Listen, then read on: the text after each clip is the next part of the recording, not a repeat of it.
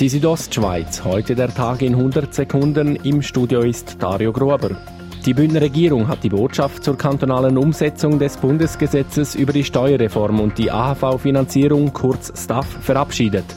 Diese beinhaltet gemäß Regierungsrat Christian Rathgeb unter anderem Folgendes. Im Wesentlichen wollen wir das machen mit einer moderaten Reduktion von der Gewinnsteuer von 5,5 auf 4 Prozent, damit wir im interkantonalen Verhältnis nicht ganz äh, Schlusslicht werden.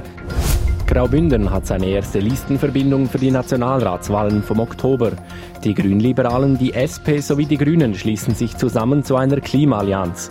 Bei den Grünliberalen wurde auch eine Listenverbindung mit den bürgerlichen Parteien für möglich gehalten. Nebst der Klimapolitik hat gemäß GLP-Präsident Gaudenz Bavier das Bündnis mit Rot einen ganz einfachen Grund. Da sind die Chancen einfach grösser, wenn wir mit Rot-Grün kandidieren. Im kommenden Schuljahr drücken die Klosterser Primarschüler die Schulbank im neuen Schulhaus. Das jetzige in die Jahre gekommene Schulhaus wird deshalb frei für eine Um- bzw. Neunutzung. Wie, das kann die Bevölkerung entscheiden im Rahmen eines Ideenwettbewerbs.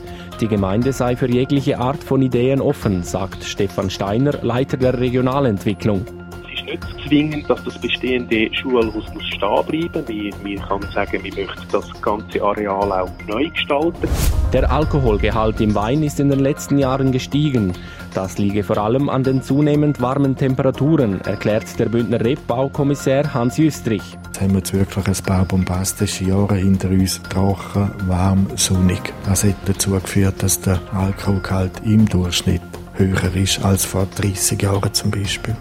Vor allem bei den Blauburgunder Weinen bemerke man die Veränderung, ergänzt Hans Jüstrich. Die Südostschweiz, heute der Tag in 100 Sekunden, auch als Podcast erhältlich.